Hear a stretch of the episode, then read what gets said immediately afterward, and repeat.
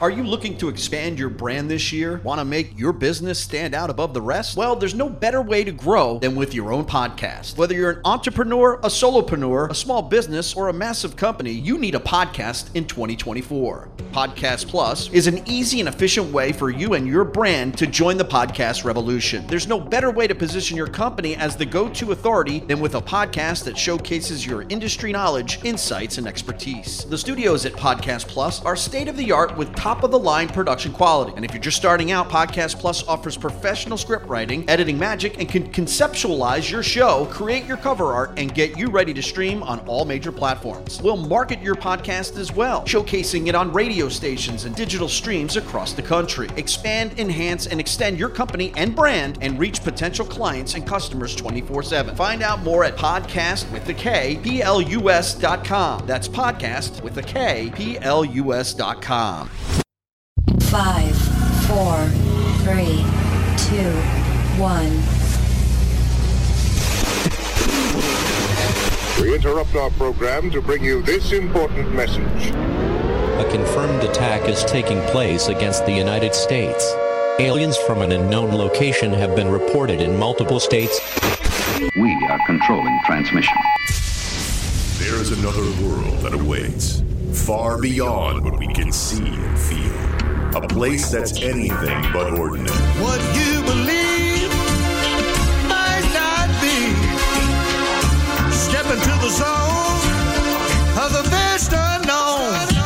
UFOs, aliens, ghosts, Bigfoot, conspiracies, and cover-ups. Into the paranormal we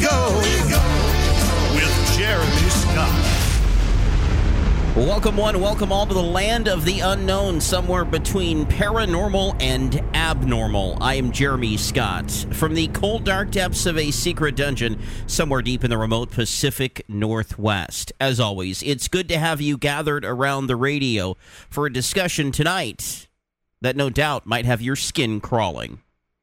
When we talk about paranormal phenomenon, which is a big driver of this program, it is one of those subjects that I am most fascinated with because it is not one of those things that you can really put into a box.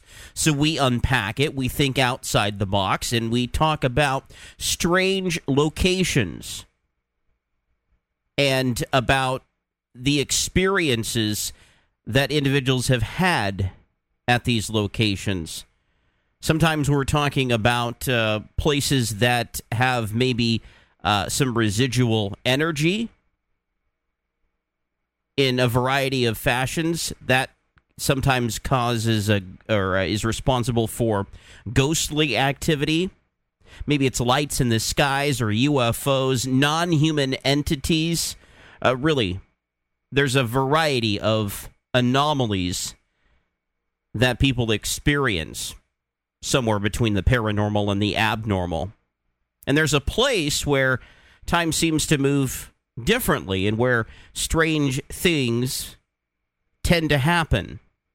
Everybody knows about the Skinwalker Ranch, but far fewer known know about the place known as Bradshaw Ranch, which is in uh, near Sedona, Arizona. It's a property that has become known as a paranormal hotspot. And after the end of our conversations tonight, you'll understand why that is the case.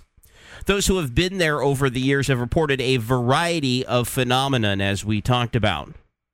Some believe that it has to do with uh, vortices or perhaps even interdimensional portals. One of my favorite subjects to discuss is that theory. If there could be these openings in which this activity manifests. Well, the saying goes there is strength in numbers. And tonight, oh boy, we have numbers. I just went out and told the wife, I've got five guests tonight, and she said, Good luck. It sometimes can be a task trying to make sure everybody gets a word in, that we make sure that everybody has an opportunity to tell us their story. So we've broken up the show tonight. And uh, joining us first on the show, Alan Megargle and Ron Meyer. Their latest work, The Mystery of Bradshaw, Bradshaw Ranch, debuted this past weekend at Phenomicon. Alan Megargle, who has been here on the program, as has Ron before, is a filmmaker and director, paranormal investigator, and Bigfoot researcher. Ron owns his uh, own film production company, has produced and directed feature films, and they're here now to tell us all about Bradshaw Ranch. Good evening to both of you. Howdy. Hi, Jeremy. Thanks for having us on again. Yeah, tell us where this location is first and uh, describe the area if you wouldn't mind. Should I take that, Alan? Yeah, go ahead, Ron. So, uh, if you know where Sedona is, it's in northern Arizona, uh, probably about 40 miles south of the Grand Canyon. It's a very special place with a, with remarkable rock formations, red rock formations. And Bradshaw Ranch, as the crow flies, is probably, I would say, 20 miles at most. You have to get there taking one of the major highways out of the city and then take a dirt road for about a half hour to reach the ranch. It's in a valley and it's surrounded by these same rock formations that you'll see at, see in Sedona. Is this private property? Belongs to the government. It belongs to us. So the people. It, it was it was it was private property until 2003, and then it was purchased by the government by an act of Congress. And it's a little mysterious what actually why they purchased it. The os, the reason they said was to study climate change on native species, but that's kind of silly because um, most of the species there have been modified by extensive ranching that took place over the period in which the, the Bradshaw family owned the ranch. And so there's speculation that there was a technology there they were interested in examining, somebody like the government. And there's evidence that we found that this was going on, and it's in the movie. Alan, it's not too far fetched for you to believe that the government knows what g- uh, goes on here and therefore had to purchase the property uh, in which to uh, what control the narrative lock down the access to it? Because you can't just walk right in, right? Well, you know that that would be the thought, but uh, it turns out, um, as of when we were there last, now I think things have changed since we've stirred things up a bit. But yes, you you can kind of walk right in there.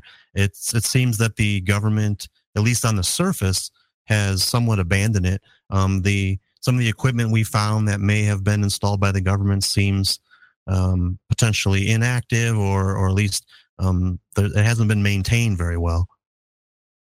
And by equipment, do you mean uh, sensors, some way in which to document this activity? Yeah, exactly. Uh, there's there's a few sensors there with um, some, a control panel and uh, solar power and, and all those kinds of things, and they look, you know, like they've been set up and kind of left left alone. So it's kind of a, a big mystery um, what they were doing out there, if they're if they're still continuously out there, or or what really is is going on from the government standpoint. Um, I know uh, Hoodoo Tall that'll be on later. He's had some experiences that that are more related to that. Um, we didn't really have any encounters out there um, that provided evidence to that, um, other than what you know we saw with the sensors and stuff. So, does the government have a position, an official or unofficial position on the ranch besides, you know, as Ron told us, what they're using it for? Uh, have they responded to a- any of the reports of this um, phenomenon, like UFOs, lights in the sky, non human entities, uh, Bigfoot, uh, strange temperature readings, radiation levels, all of that? None that we, none Yeah, that we I'm aware of.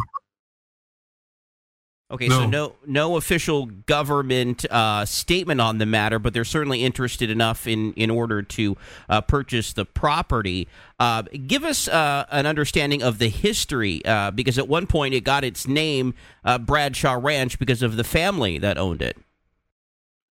Yes, it was originally purchased by, by I think it's John or Bob. I can't remember which which Bradshaw it is, and he he basically developed it as a Hollywood set for making Western movies.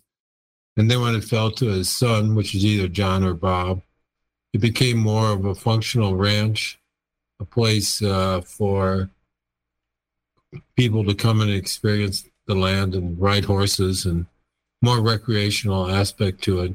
But in the end, it was Linda Bradshaw that ended up as the last resident from uh, the Bradshaw family, and she's the one that started detecting, at least uh, to the extent that she wanted to report, you know, f- odd phenomena occurring on the ranch, a multiplicity of of orbs and sightings of Bigfoot.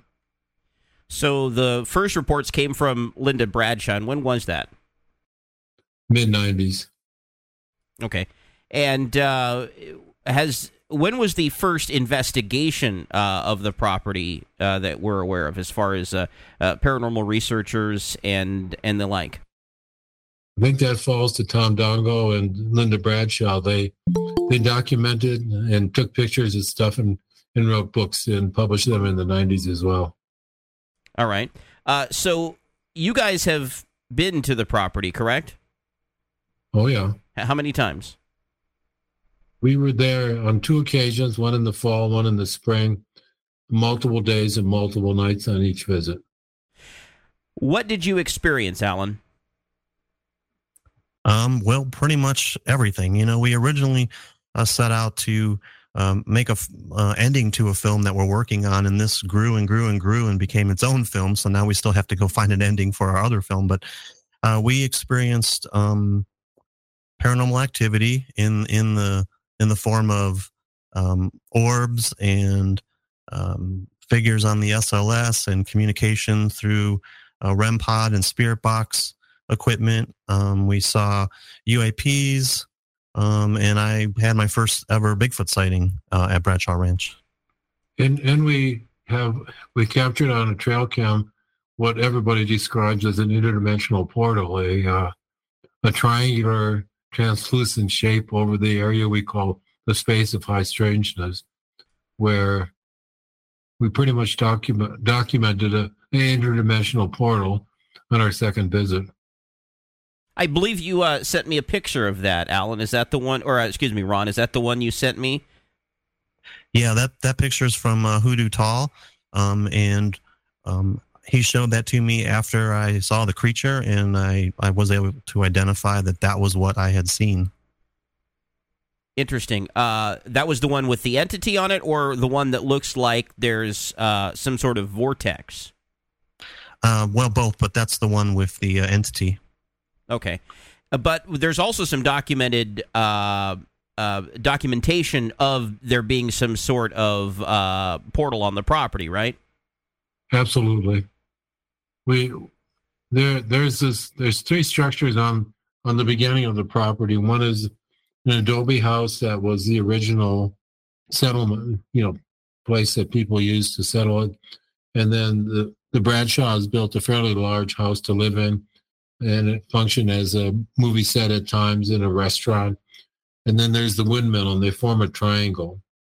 And the place of high of high strangeness is sort of between on a on on a trail, kind of a or a gravel trail between the ranch house and the adobe house. And that's if you're looking at. Uh, did I send you that picture of the uh, of the portal, the triangular yeah, thing? and I'll throw it out there for the audience to see exactly what we're uh, talking about. So that thing sits right right over the area that we did some leg- magnetic measurements that were off the chart, and they seem to be located. What would you say, Alan? About eight feet in the air. Yeah, that sounds about right. Seven to ten, somewhere in there. And then we took out our thermal. And the thermal identified a extremely cold spot at that same place. Pretty And large. it- very large. And then it was a little white thing moving around. And one of the people who understands the science says that's a plasmoid. It's it's an indicator of something from from another universe that has a different physics. And it's drawing and it's drawing upon the energy of the surrounding. That's why it's cold. And that's what opens the portal in his in his estimation. And we all we all got zapped there in a way that was quite unpleasant. Okay, we'll hear about that when we come back. Uh, joining us right now, Alan Megargle and Ron Meyer, and we're talking about the property known as Bradshaw Ranch out near Sedona, Arizona. And we'll continue our conversation when we continue right after this. Into the paranormal.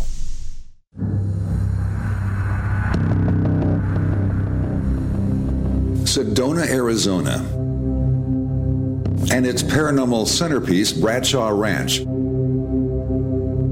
is one of the most beautiful and mysterious places on the planet. A place of high strangeness. A place where vortexes and interdimensional openings have been occurring for centuries. The place recognized as one of the great paranormal hotspots in the world.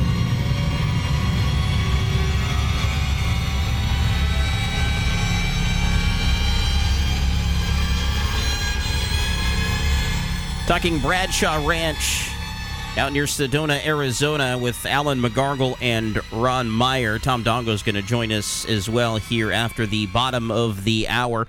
Uh, uh, Ron, you were talking about this this plasmoid and uh, describing that and the energy that comes along with it and how that ties into the uh, theory that there's some sort of interdimensional portal at play here. So please continue that thought. So at one point on our trail cam, we had multiple orbs, I would say probably 30 of them, one after another, pouring out of that triangular structure. And, you know, you, you think they might be backscattered, but there was absolutely no movement of the grass in the foreground. And then the last trail cam shot we got was the orbs went back, like they had been around for us just because they wanted to connect with us. And we, we captured also on the trail cam other images of, of orbs that were moved beyond behind objects such as the windmill. But one of the more interesting aspects that started us off is that it takes roughly 30 minutes to get from the paved highway to Bradshaw Ranch.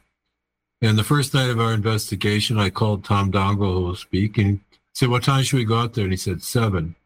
So we met. We met Hugo. I mean, Tall, and uh, at roughly 6.30 and we drove and we got lost. We wandered around in some sort of unknown way and we shouldn't have got lost on the road because uh, jurgen had driven that many times. And strangely enough we arrived at 7 o'clock exactly and, so uh, it, it, felt like it was taking a whole lot longer, but you actually uh, did arrive on time, which goes back to what I was talking about earlier, where it seems like time moves a little differently. Maybe it slows down. I don't know. It was strange. We looked. We we had a record on. We had a rental car. We could see that we were wandering around and weaving around in an area that was kind of unknown to us. A bunch of roads, seeing strange structures, and then all of a sudden we got on the main road and we were or the main gravel road and we were at Bradshaw right on time, which is an indication I thought that, hey, it's setting the stage for us. Interesting. Uh, did you feel uh, a different uh, energy at the site? At the site, well, cer- certainly when we were lost, we all thought we were, it all felt a little strange to us. But at the site, there was depends upon where you are there. There are places that'll knock you on your ass, and other and there are places where it feels just fine. Would you agree, Alan? Yeah, for sure. I also would want to add that uh, when we did get there um, on time, it was probably about two hours later that I I had the Bigfoot sighting. So it was it was that night. It was almost like everything just lined up so perfectly to uh, have the encounter that needed to be had. Um, but for sure, there's there's places in there that uh, that feel wildly different than others for sure. And uh, from what I understand, uh, sometimes you don't necessarily always see something, but you can definitely sense it. So tonight's program, Sensing the Strange, we'll have more of our conversation talking about Bradshaw Ranch in Sedona, Arizona. After the news break, I'm Jeremy Scott, somewhere between the paranormal and abnormal.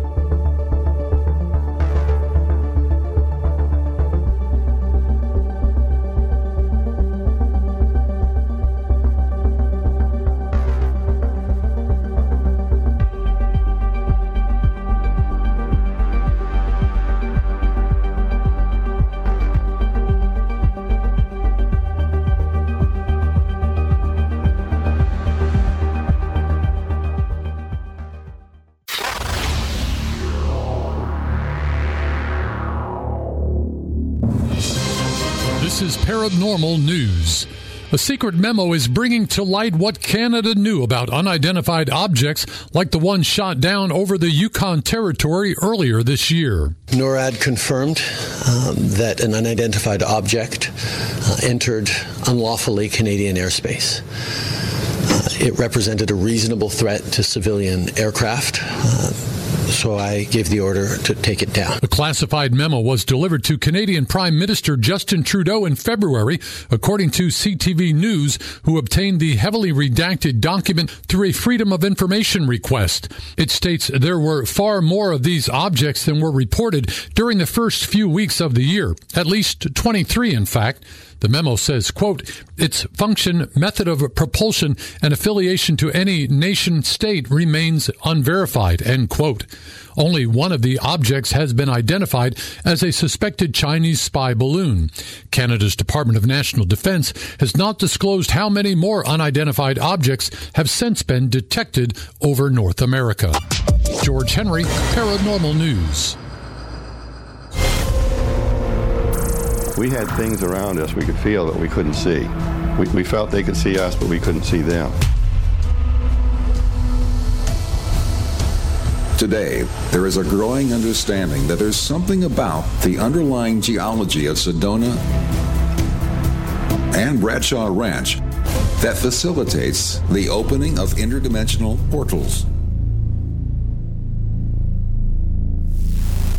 Dial into the paranormal from the U.S. and Canada at 503 506 0396 or reach us internationally on Skype at ITP51. Bradshaw Ranch near Sedona, Arizona, the property that we're discussing tonight. Alan Megargle and Ron Meyer, their documentary is uh, now available The Mystery of Bradshaw Ranch Portals and the Paranormal. want to welcome to the program Tom Dongo now, who is widely recognized as an expert on the paranormal, UFOs, and extraterrestrials. He has authored eight books, including one which focuses on the activity at Bradshaw Ranch, actually co authored with former owner of the property, Linda Bradshaw, who we discussed earlier. It's called Merging Dimensions. Tom's website is T O M D O N G O, tomdongo.com. Welcome to the program. Yeah, it's great to be here, Jeremy. Thank you. Absolutely. Uh, what are your thoughts on what you've heard so far on the program? Well, yeah, it gave me a lot of a lot of uh, interesting things to think about. You know, I was out there four and a half years, so I I've got uh, I I think I consider it to be the most mysterious uh, spot in the world, e- even considering that I know the Skinwalker guys, the Skinwalker Ranch, uh, that crew pretty good, and uh, and the and the owner uh, Brandon, but I yeah well oh yeah what I was going to say was the, the the the fog, you know I've got a picture of Linda's truck. She had a pickup truck, and I don't. I don't think anybody really knows what that fog is. Like maybe it's plasma. I don't know, but but it, it surrounded uh, uh, Linda's truck, her pickup, and the truck. The, the pickup was bouncing. I mean, literally b- bouncing quite a bit, like six or eight inches. The whole truck was bouncing up and down. So somehow that that uh, that field of plasma of energy, and it's clearly in the picture. You can see it surrounding the truck, and and uh, the truck was really bouncing. I mean, almost off the ground. So it's pretty mysterious. And what do you believe that is? Well, you know, uh, I spent four and a half years out there, three, three, uh, usually about three or four nights a week because it was it was so fascinating. Uh, you know, I don't know. There there are things that happened on that ranch. I have no explanation for. I have no idea what it was. But uh, you know, I uh, I don't want to make assumptions because I, I, could be completely wrong. But I was there to experience all of it, and it was uh, it was incredible to the max. So we heard from the guys earlier the kinds of things they experienced. What about you? Oh boy, this is the 86th show, worldwide show I've, I've, been on the radio, and I've talked to about 60 million people on, on these shows. Well, here's and, hoping uh, you reach another 60 million tonight. Yeah.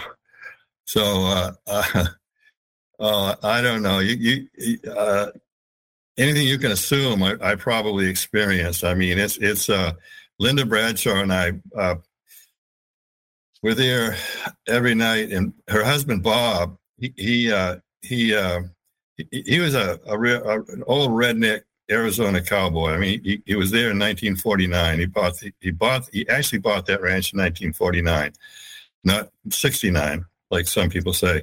At, at any rate, Bob was he was on national TV. He was on the Paranormal Borderline show, and uh, they had him on national TV. And uh, there was a, a disc a disc shape uh, a disc shaped UFO came over the hill by the ranch, and it was surrounded by about a hundred orbs, and it landed in the, the apple orchard right in front of him. So he uh, he figured that was enough for him. He would not come out. Linda used would, would go in and say, Bob, you got to come out and see this. And he, he wouldn't. He'd just stay, in, stay inside and watch TV. So uh, that was enough for him. He, you know, for an old cowboy, uh, he, uh, he, uh, but Linda and I were out there every night until uh, about midnight, I guess. And I used to drive back and I had some of my weirdest experiences on the drive back at one o'clock in the morning from the Bradshaw Ranch. I, I mean, really scary stuff. I actually got used to it after a while. I've had, uh, UFOs sitting there waiting for me uh, off the road. It happened actually many times. And uh, uh, I, I, a couple of times I stopped at the top of Bradshaw Hill, Bradshaw Hill, and I'm looking at these things. I wonder what the hell am I going to do? So I, I said, ah, I'm going to go. I'm going to go for it. And uh, so I started down the hill. There's one spot that's low enough so that uh, when I get to the the rise on the other side, they were gone. They probably just blinked their lights out. Uh, and then, uh, uh, so I, I, that, that happened actually quite often. So it was pretty, uh, and then one night I was driving out of, out, out of there and I, I, knew damn well that there was no uh, uh, ranch, other ranches around there. So I'm driving down the road and I'm, I'm looking at this huge, huge, it was, it was a, it was a, a, a, a ship. It was on the ground and I'm saying, I'm saying to myself, I didn't, I never saw this ranch before because I've been in out of in and out of there hundreds of times, and I could see all the lights, you know, like like the they were like uh, I, I, was I was thinking that was they were ranch lights, you know, and windows and that sort of thing. So I'm thinking, well, this is funny. How come I never noticed this before? And it's right there.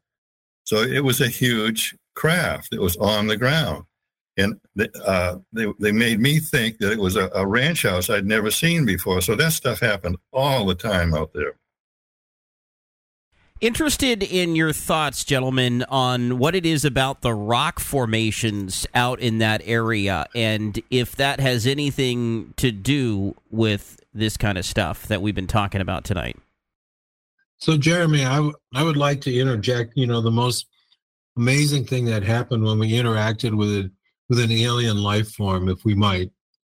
Which, uh, by, by the way, the movie is not available yet. It's still in the distributor's hands, and we don't know exactly when it's going to be released. But um, the last night, of our last investigation, we we used. You know what? It, what the uh, SLS device is? Is that the thermal one? No, Alan, you want to tell them quickly? Uh, yeah, it's the uh, inf- infrared uh, with the Xbox Kinect that uh, locks onto to human forms when it finds them. Oh yes, actually, now that you say that, I am familiar with that. I, I've heard of that being used in a uh, ghost investigation. So now that you say that, yes. So we set up. Um, another person came out. His name is Benjamin, and he set up his electronic equipment to detect any unusual phenomena that might occur and recorded it on his computer. And uh, we also, uh, uh, this is on the second trip last night. We also bought a small Tesla coil. We placed it 25 feet away from the uh, the computer, and on the SLS, we see this entity emerge on the SLS that first touches the, the Tesla coil, then it touches the computer, then it touches them both. And this is spanning 25 feet. And then we catch it. So, so Ben is having trouble calibrating his system. He's kneeled down behind the computer. And we can see him, and there's an entity above him. And he he claims, and I think it's correct, that it was it was not letting him do what he wanted to do with his computer and his magnetometer. And then, as an, as the evening progressed, the entity now in full human form sat in a chair on the stage and uh, we recorded it there and i took out a laser a laser beam and poked it at its feet. You can clearly see its head look down and kick at it. So whatever is there is certainly aware of the room and what it is and it knows what technology we have and it knows how to interact with it. So as alexander said it's a sentient precognitive non-human intelligence And there was other non-human intelligence as well, right? That's uh, where uh, Alan also had his Bigfoot sighting. He was uh, on the ranch, but it was in a different building. It was in the Adobe building. This was in. We first encountered using. We the, using the SLS. The first time we encountered it was in relationship to a cold spot in the the ranch house where, where was was did you have electromagnetic or re- readings and then the cold and stuck your hand in it, and then you pulled out your your um, app on, on your phone and you saw a creature sitting on the sink. And that that inspired us to buy the, the full fledged um, top of the shelf SLS camera that could record and uh, the Tesla coil. And in the Adobe house on our second time back, we we saw two of these entities, but they weren't in human form. They were kind of in some sort of odd form, but not quite human yet. But we, we noticed that they did interact with the laser beam.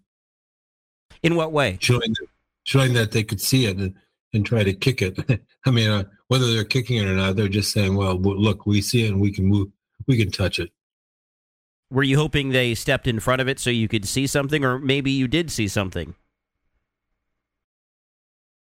We, we could only see them on the SLS device. Although, uh, uh, Hoodoo, Hoodoo Tall, who will be on later, actually sat on one and he could describe what that was like. That was back in the second trip on when we were in the uh, ranch house. You want to add anything to that, Alan?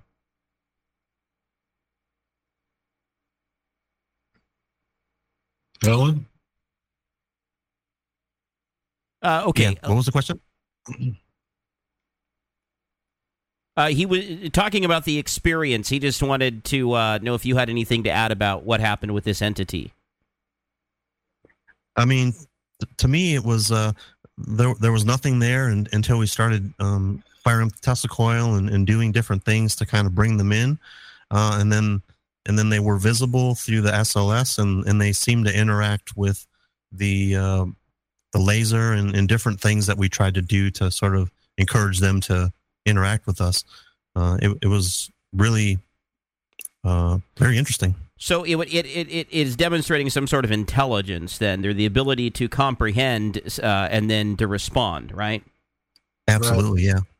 And then Ben, who had his electronic equipment, it was all recorded. He could see the intensity when it was messing with him, when he was trying to get his computer calibrated.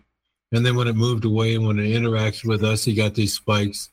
And in the end, the uh, the entity turned off his computer. Didn't didn't drain the batteries, didn't destroy it, just turned it off. Somehow figured it out. Interesting.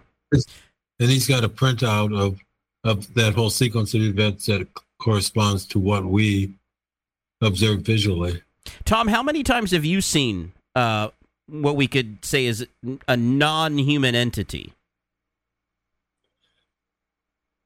Uh, well, uh, you on the Bradshaw Ranch? You mean? Yeah. Um, well, you know, we never really saw an entity. We saw strange things, you know, li- lights and just strange things around. It couldn't be hard to explain. But uh, oh, uh, well, there was there was a, a, woman and, and her two children saw a dragon, a little dragon, walking down the the uh, the, the dry creek there, and we've we've heard things walking down that. Uh, uh, dry creek, but they they saw they it was a, about a ten foot dragon, uh, like creature, and uh, they, uh, they they they saw it for about three seconds. But uh, actually, enti- ent- entities, no.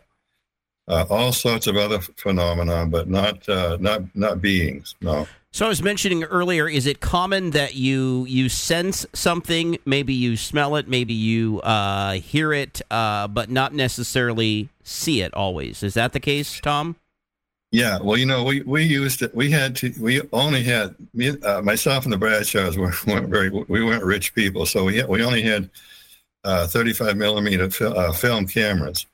Yeah, well, the what uh, digital what didn't exist then when we were doing this stuff. So, so I, one night I had uh, uh, we we would smell rose rose smells around the ranch. Roses smell like a huge rose garden. And we're going to have to have you continue that thought because we are at a break, but we'll continue. Tom Dongo, Alan Megargle, Ron Meyer with us. We're talking about Bradshaw Ranch near Sedona, Arizona, and we'll be right back. Into the paranormal.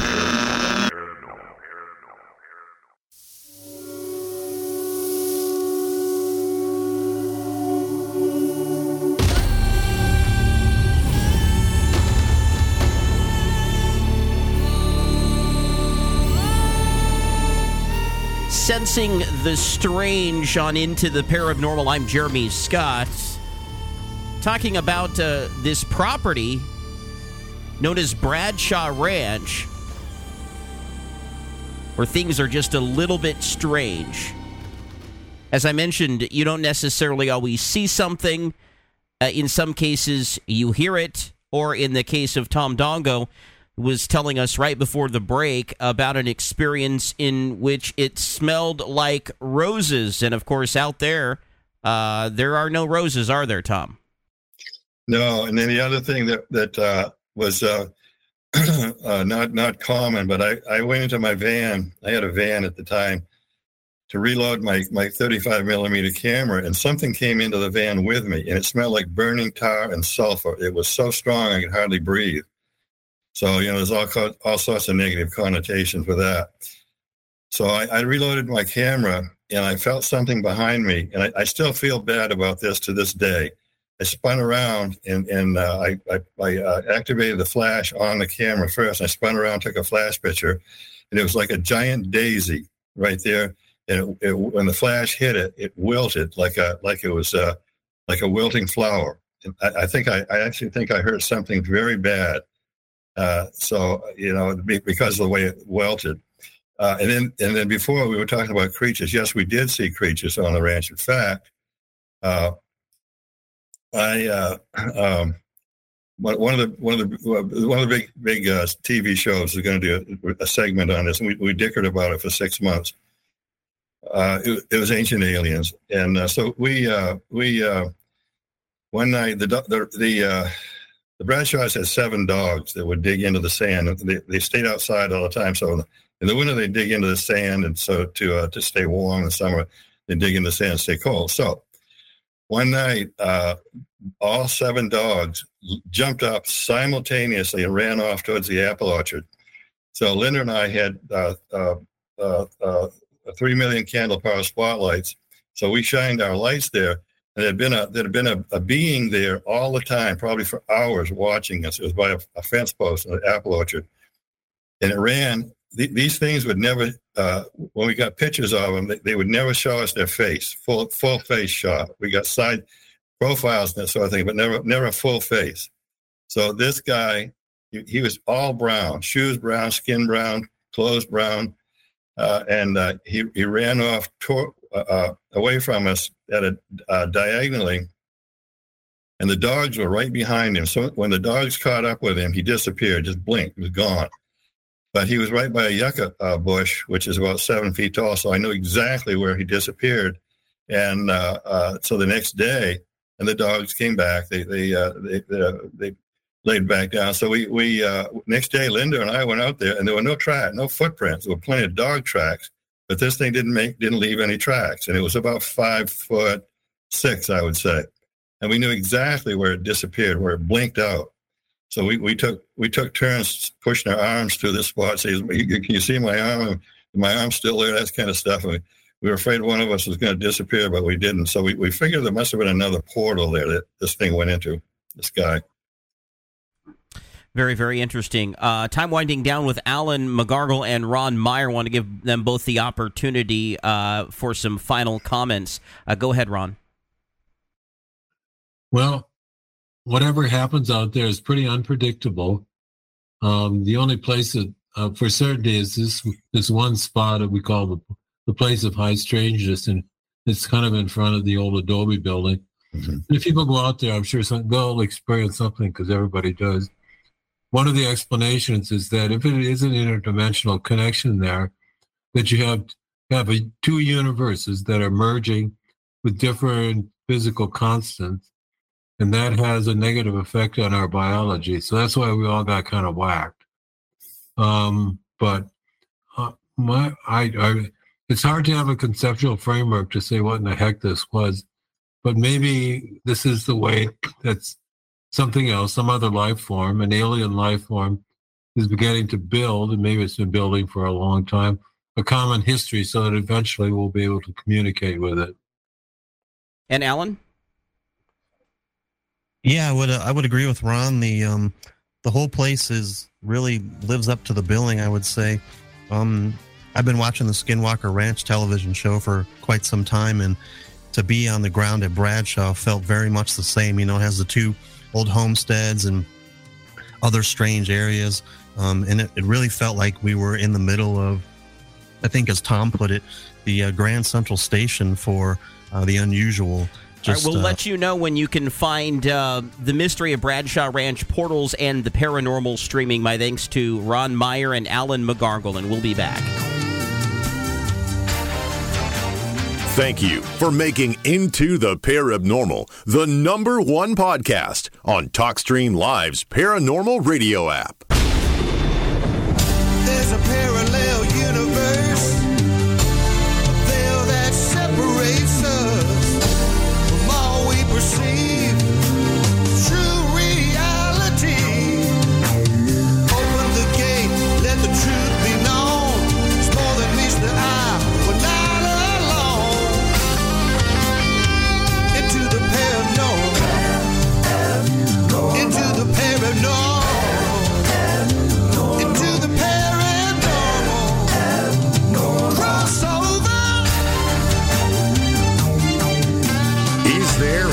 Intelligent life out there? Well, they'd probably be listening to this show.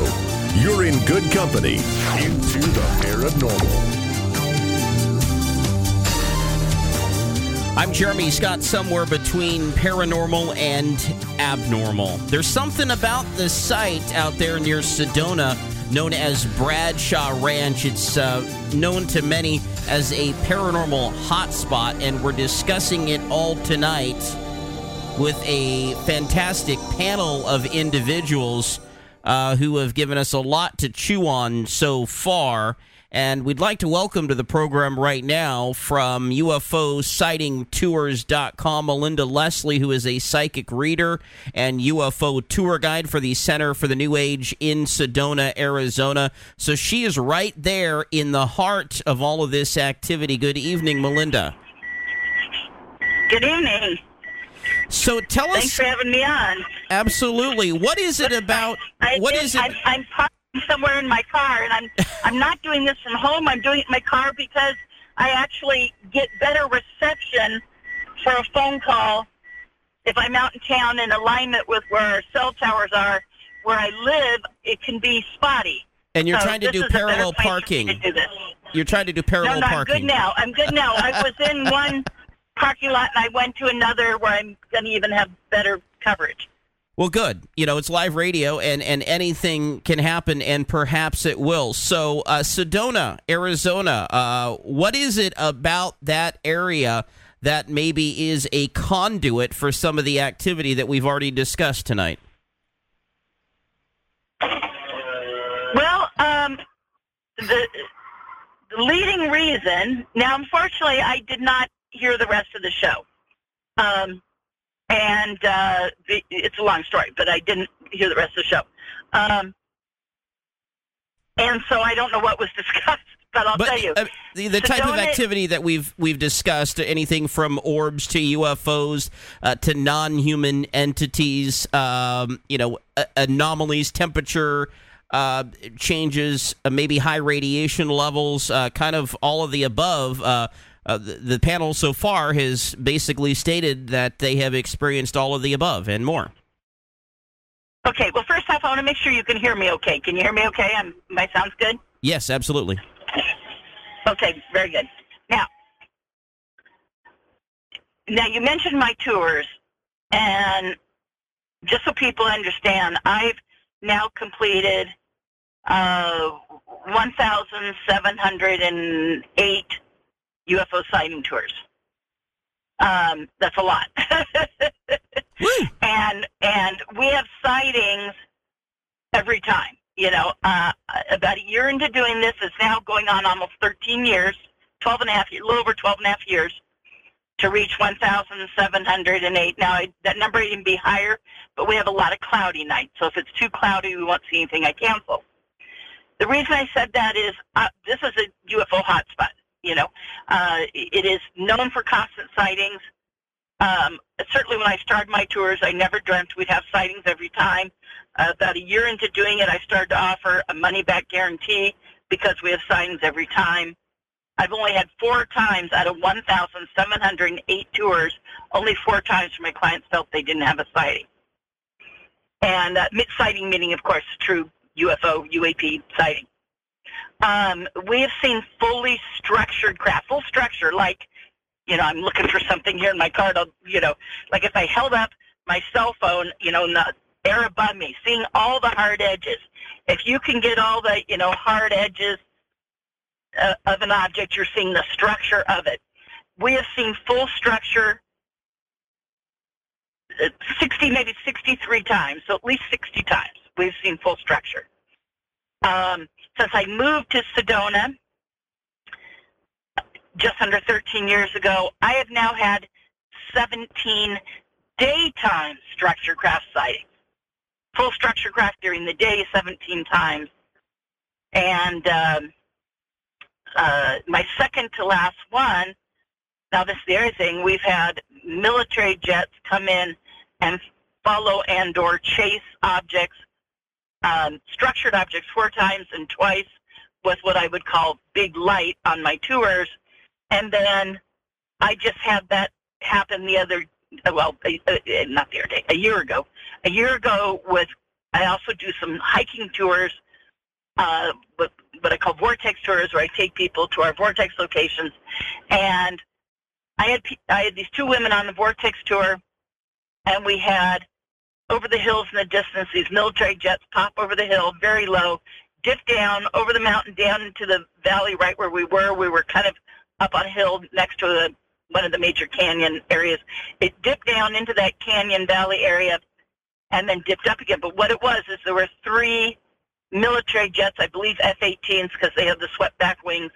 F-8, in fact, they were F-18s because they had the swept back wings, and um, and it comp- and they were accompanying this oval object that was not completely round, not a disc, but roughly uh, roughly oval in shape. Um, and they were accompanying that. And my clients weren't into UFO stuff, but while we were watching, because it was going by right in front of us, we're up on a hill, it went kind of down in the valley. It's still above us, but almost straight out from us. And I had them, you know, describing to me why they're seeing it and they said, you know, the, the planes were loud, had engines. This thing was completely silent. The planes had thrust pushing forward. This object drifted side to side and occasionally lagged. Uh, uh, quoting my clients, like it's it's not flying the same as the jets. It occasionally slows down, and then it has to kind of speed up and catch up with them. And then it kind of lags or slows down, catches up with them again.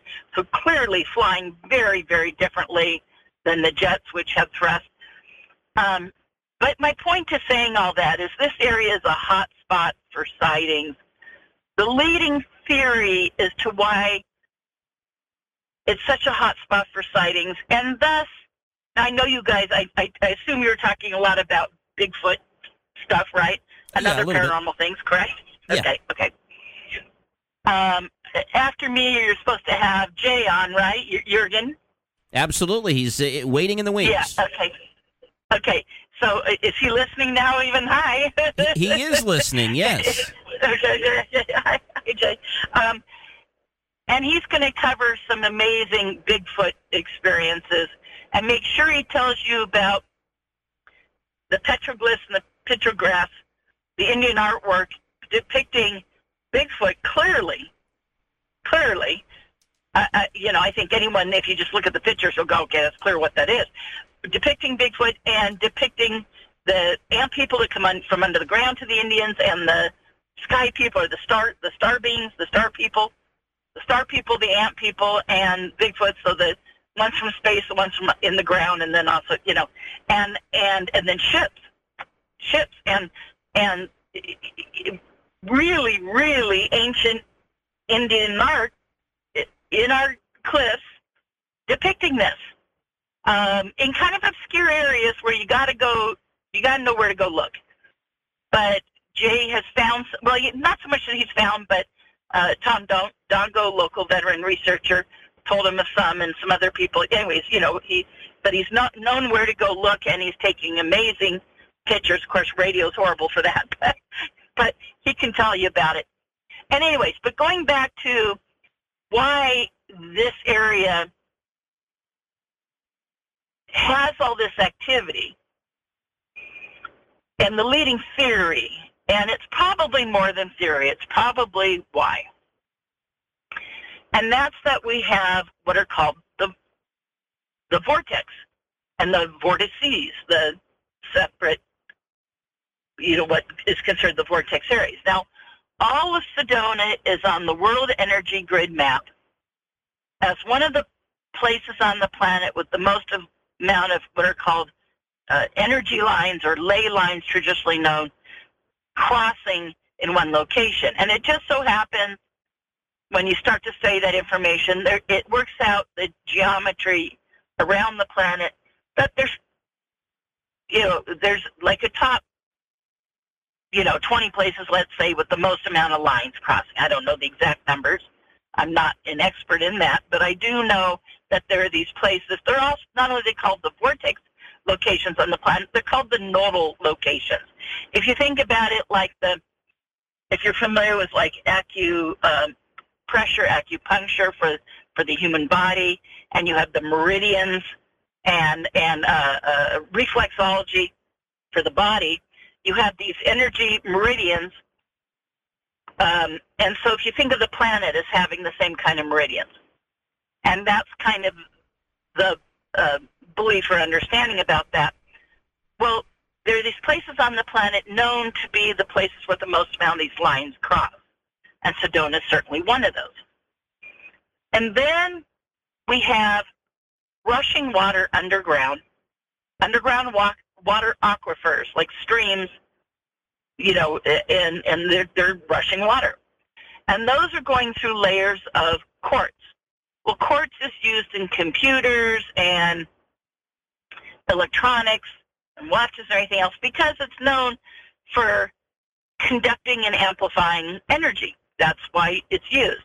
It's and lasers, you know, it's used because it's it, you know, you cut it a certain way, it focuses the energy condenses it and amplifies it, and hence you can end up with a laser or you know whatever connections in computers, etc. So you have rushing water going through quartz. Well, rushing water is an energy source going through quartz, which is a conductor, and above the quartz you have layers of granite. Granite is a known capacitor and store of energy. That's why it stores up energy before it finally shifts, and then you have, you know, um, plate tectonics and continental movement and earthquakes and whatnot, you know, because it shifts. And, uh, or upheaval, you know, of mountain ranges, it, all, all that, you know, that geology is well understood that, that you have these shifts and it's the granite stores up the energy and then suddenly releases all at once, often leading, as an example, you know, to earthquakes. Okay, so quartz, and then above it, like I said, granite capacitor. Above that, more quartz, more conductor. Above that, more granite capacitor, and above that, more quartz in layers. And um, and so when you have rushing water going through that, well, again, going through a conductive material and then a capacitor store above it of energy, and then another conductor, another capacitor in the layers. Our, and then on top, we're sandstone leaching out iron. We're very famous for our red rock formations, for our red soil. And that's because we have an extremely high iron content. The early settlers here, their number one commerce was orchards and growing fruit trees because, you know, like apple trees and whatnot, because of the high iron content. And so you have, when you put iron on top of conducting capacitor, conductor, capacitor, conductor, capacitor in layers with an energy source running through it, well, we have a modern day term for that. Do you know what I just described? Uh, she's describing a hot spot, I'm guessing. We are at a break point. I'm talking with Melinda Leslie. We still have Tom Dongo with us, and Hoodoo Tall is coming up next. I'm Jeremy Scott. We will be right back. Into the paranormal.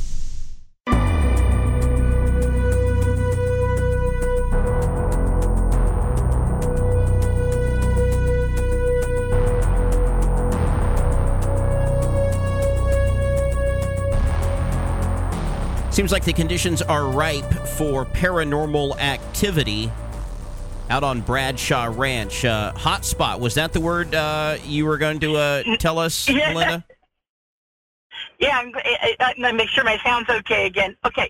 Um, no, no. I was saying when you have an energy source going through conductor, capacitor, conductor, capacitor, and layers, and and a conductive metal like iron on top, so you were sandstone leaching out iron, which is why our it's red. It's that high iron content. When you have iron on top of conductor, capacitor, conductor, capacitor with an energy source, we have a modern day piece of technology that I just described. You know what that technology is? Tell us. Very simple. A battery. So Ah. literally, like your car battery has iron. Uh, you know, your little, your little, you know, double A's have usually, you know, copper on them. You know, any conductive metal. Okay. So what I just described was a battery. So literally, our geology. I mean, literally, literally, our geology here in Sedona is a giant battery charging up and releasing. So you take all of Sedona as a big vortex on the world grid map as one of those major locations, and then you have areas because of the geology that are taking that energy, charging it up and releasing it, and that's why we're considered this this area has vortexes or vortices is the pro, pro, uh, proper way to say it, vortices. All right, I want to give Tom Dongo a chance to uh, respond because he's going to jump off with us here at the bottom of the hour. Tom, uh, your thoughts to what Melinda has uh, said so far? Well, yeah, I, I agree with it because I, I've always said, you know, the uh, the red rocks of Sedona are red because it's rust. If you scratch one of those rocks, they're white underneath. So uh, the red is iron oxide, magnetic. So you know, I, I, she uh, uh, says it different than I would, but I agree. Yeah, and, and, and that iron on top is that conductive metal releasing that energy that our whole geology is building and storing up and releasing, causing it to be, quote, you know, those the vortex locations, which is an increased electromagnetic field. You know, Tom, I've had um, uh, people everything from with, uh, you know, divining rods, especially the free swinging ones that your hands not actually touching. Um, certainly people with compasses uh, show, and I've seen compasses spin opposite directions, spin slowly, you know, in the vortex locations, and it ebbs and flows, so it's not always there, but, you know, if you're testing it pretty frequently, you'll see that. And then I have a friend who uh, lives in Seattle, Washington, and has this equipment that he's hired by companies to find m- minerals for like mining and things like that.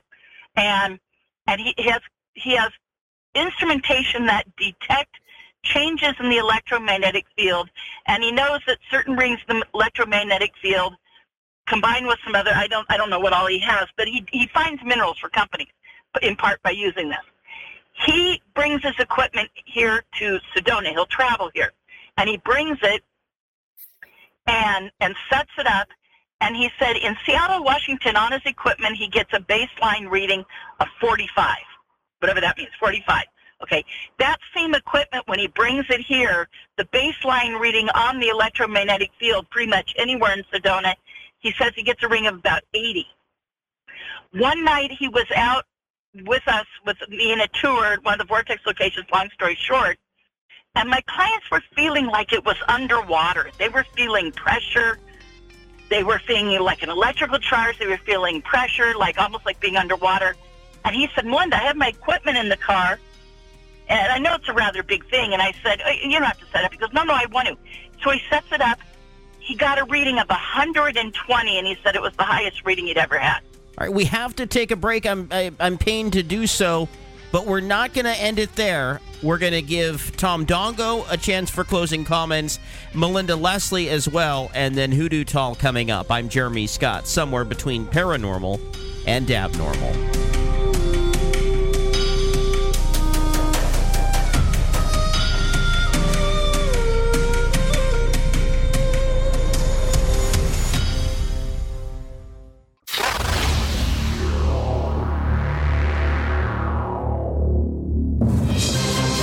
This is Paranormal News.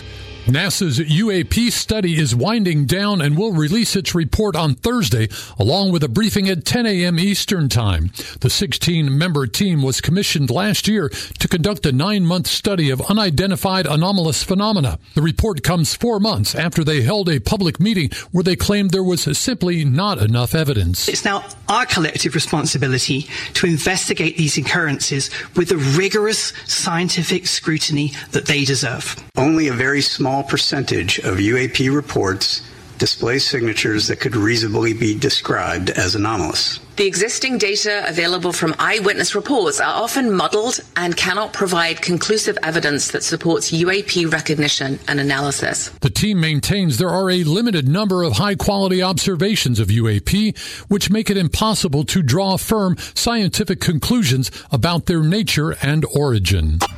George Henry, Paranormal News.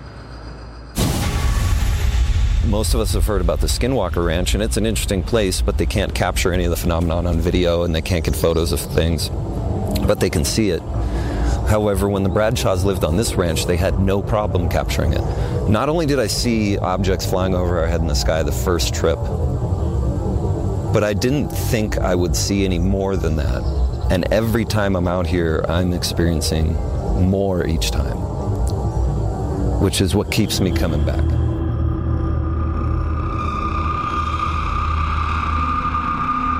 Don't concentrate too hard, or you might get sucked into a black hole. Into the paranormal.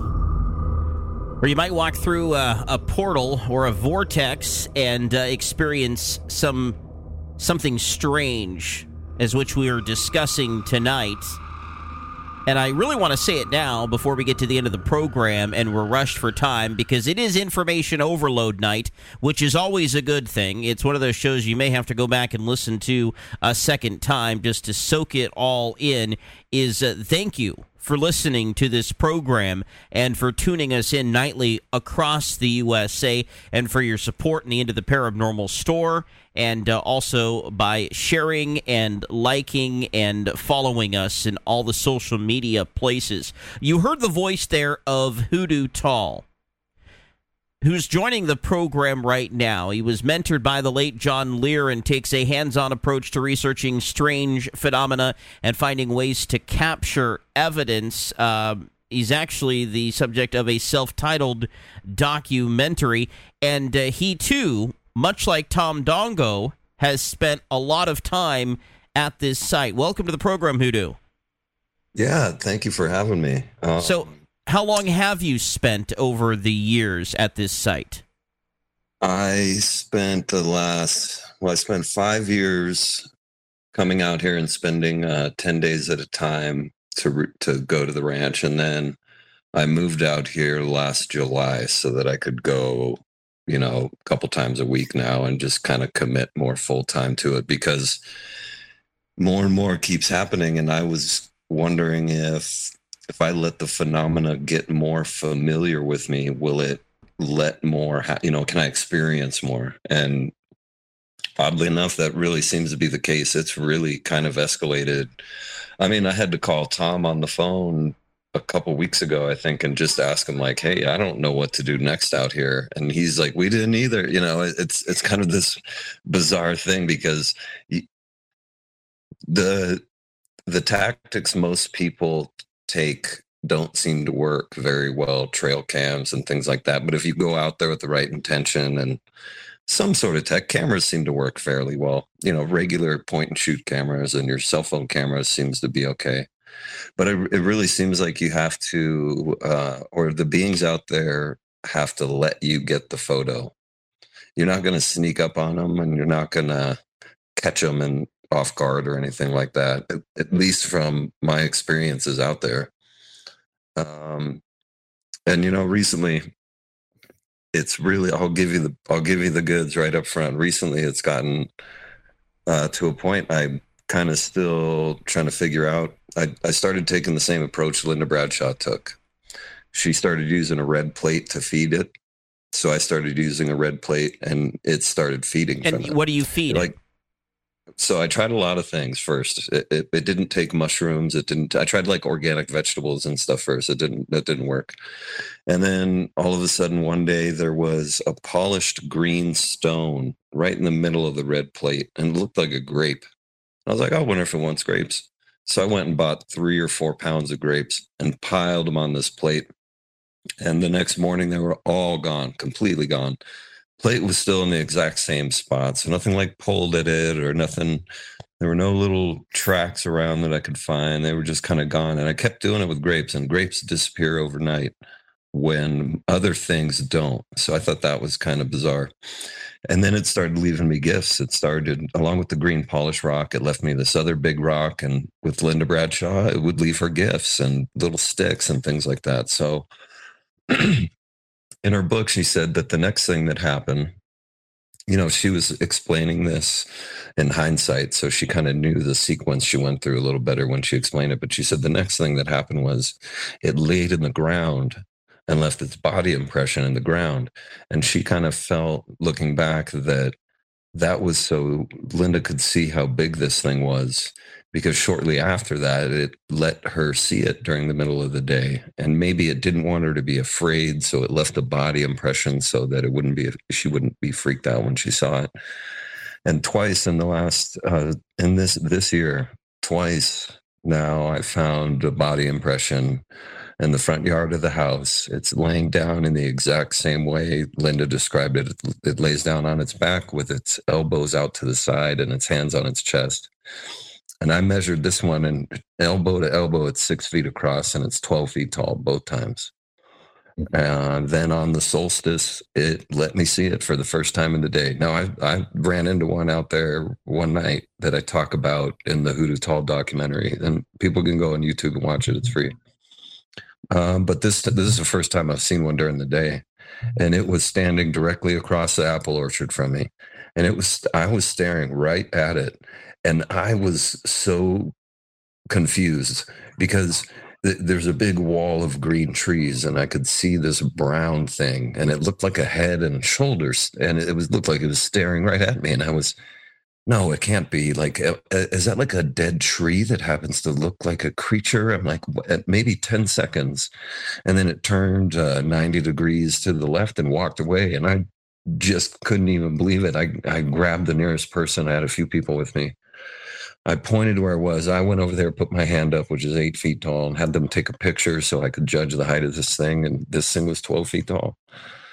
Um, and then I put a chalkboard out and drew a bunch of symbols. And the same day I saw it, I discovered a new symbol on my chalkboard. It had left a symbol for us to see. Um, won't quite give away. We did we did match the symbol to something, but I won't quite give that away yet. But And did you uh, capture this entity on camera?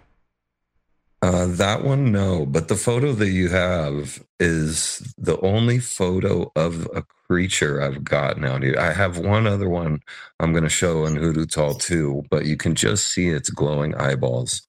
But the one I sent you, I mean, I don't know if I'm going to get one that good ever again. And that was a sequence of photos. That's just the best one. It almost looks like uh, Godzilla. I mean, if I'm going to describe it simply.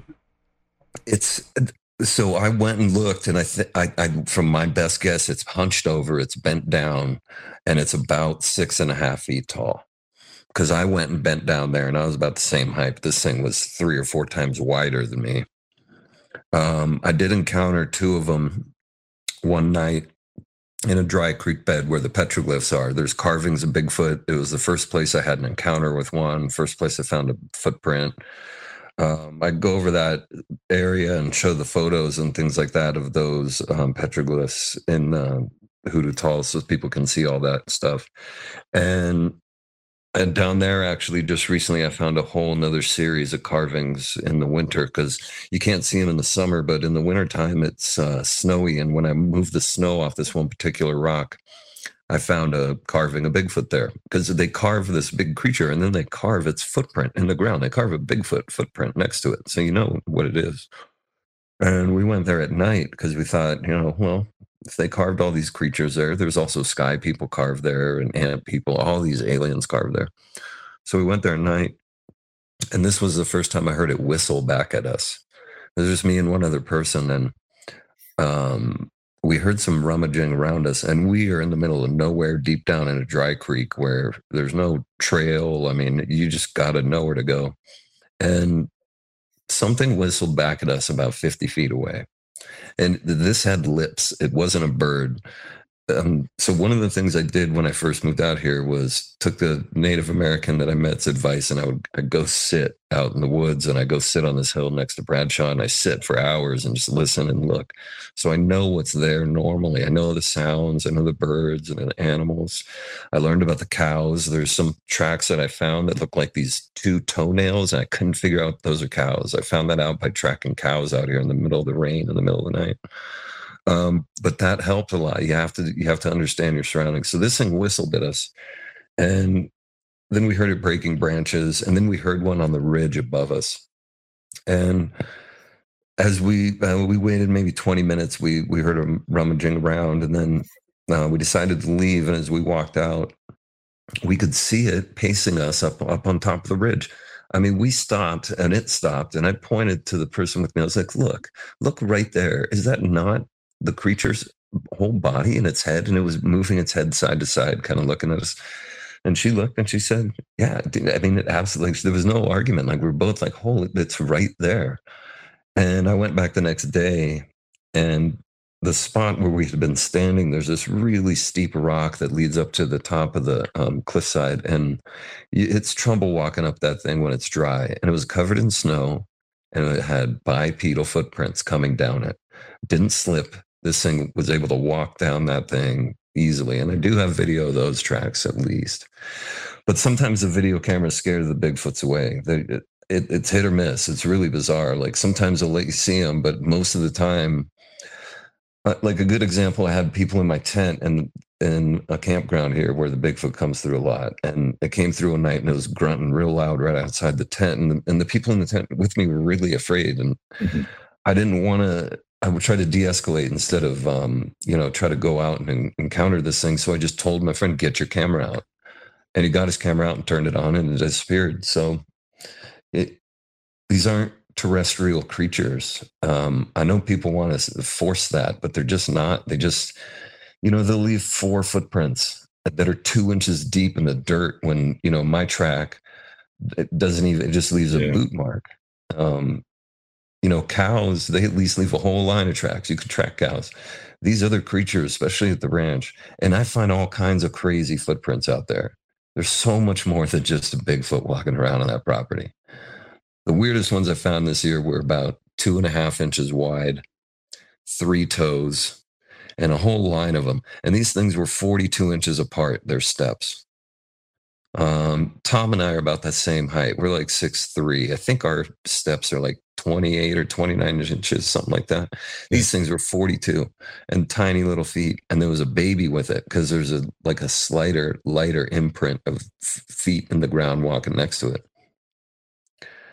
And, you know, it's talk about information overload. You know, the ranch it, it, it's cool because you go there and you think, oh, there might be a Bigfoot, and and then there is, and then there's dinosaurs, and then there's little aliens walking around, and then there's UFOs showing. I mean, it's like it, it's the whole it's enchilada. Like, it's it, and it, and it seems like it's like wait, this too, like nobody's gonna believe me, but if I try to figure out ways to encourage a friendly exchange of evidence, I guess, you know, like I'm trying to find ways that they'll leave evidence for me to find. Footprints seem to be fairly common because I've been finding quite a bit. Uh, orbs, the, the orbs and the photos of orbs and these weird little spirals going through the sky that Tom used to get photos of. I, I get a bunch of those. These really bizarre, really thick, smoky apparitions appear in the cameras. Uh, I think some of the best photos out there are the ones Tom and Linda got of the fully formed people standing right in front of them that they couldn't see. Uh, that's one of the reasons I started going to Bradshaw at night was to try to get photos like Tom got. Um, yeah, you know, if it wasn't for Tom, I would never even have heard of Bradshaw.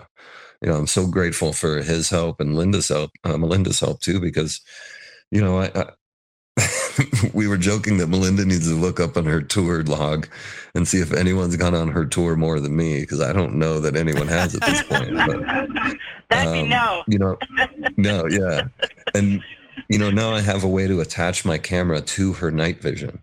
So now I can go out there with her and we can start capturing this stuff on some decent video and and start to show people how real it is and also encourage people it listen if, if you sit at home worrying or wondering if UFOs are real, you know, you can do what I did. You know, I would go down these YouTube rabbit holes, but then I came to Sedona and it's like you, your feet are in Wonderland when you're here. You don't need to go chasing down rabbit holes. This is Wonderland. You, you can see UFOs every single night here. Like if you're wondering if they're real, just come on vacation to Sedona. You might even sense the strange there. I'm afraid we're going to have to wrap up our conversation after this short break, and we'll do that after this. Into the paranormal.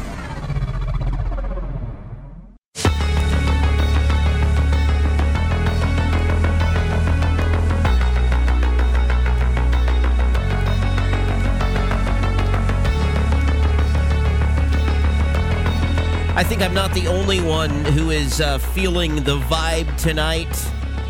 I certainly get the sense that this show was meant to be. It may have been destiny. You know, not to bore you with all the details behind the scenes, but it's not uh, easy to get everybody's schedules uh, to align. I appreciate every single one of my guests tonight for being available to talk about just uh, what sounds like an amazing experience. That experience being Bradshaw Ranch.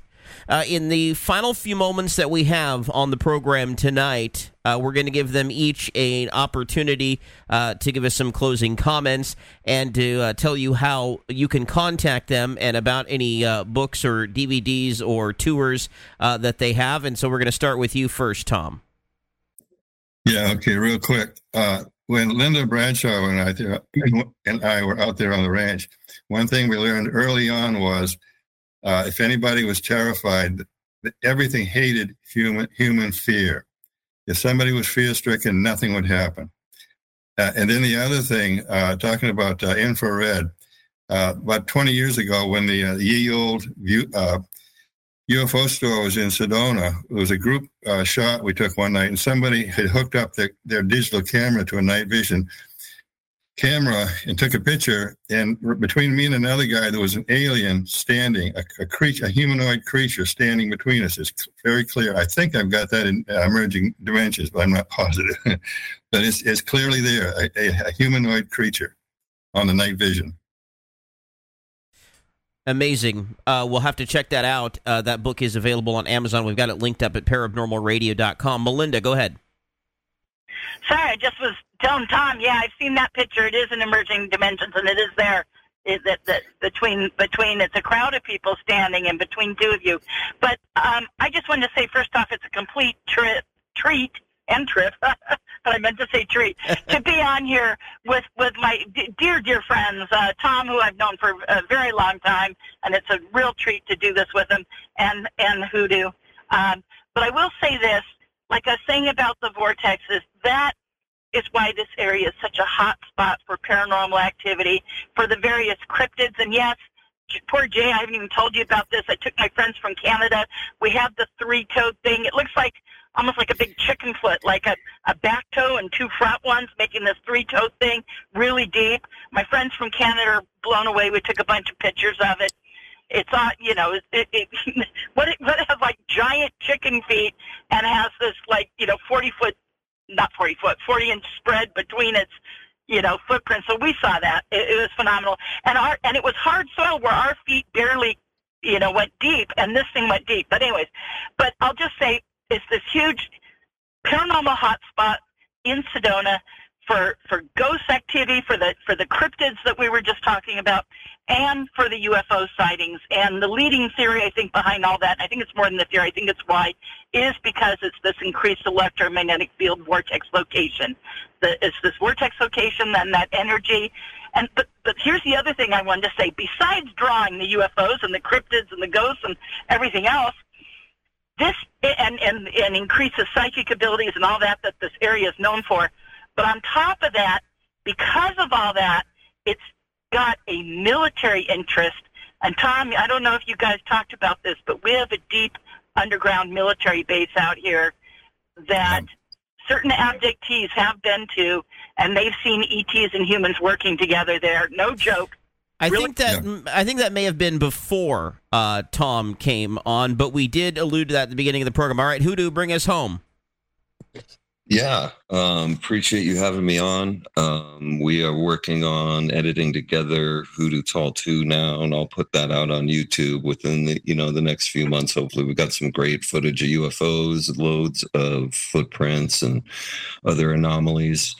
Uh, and if um, people want to see some of the current findings, I usually just post them on my Instagram, which is just at a baby raven. Um, the three-toed print is there. The T-Rex footprint I found this summer was there. That kind of freaked me out a bit. A lot like a live T-Rex footprint, not a not a fossilized one, like in the dirt. Yeah, it's pretty bizarre. And yeah, if this thing, if this subject interests you, I encourage you to at least come out to Sedona and just see it for yourself. You know, and put put the question to bed of whether or not it's real, and start wondering about what it is. Hoodoo Tall, Tom Dongo, Melinda Leslie. It is time to say goodnight, so let's do that. Good night. Good night, y'all. Good night, everybody. It's good to have you all with us. We've got uh, their links up at paranormalradio.com. There's something going on out there between the paranormal and the abnormal. I'm Jeremy Scott. Until tomorrow night, good night and God bless.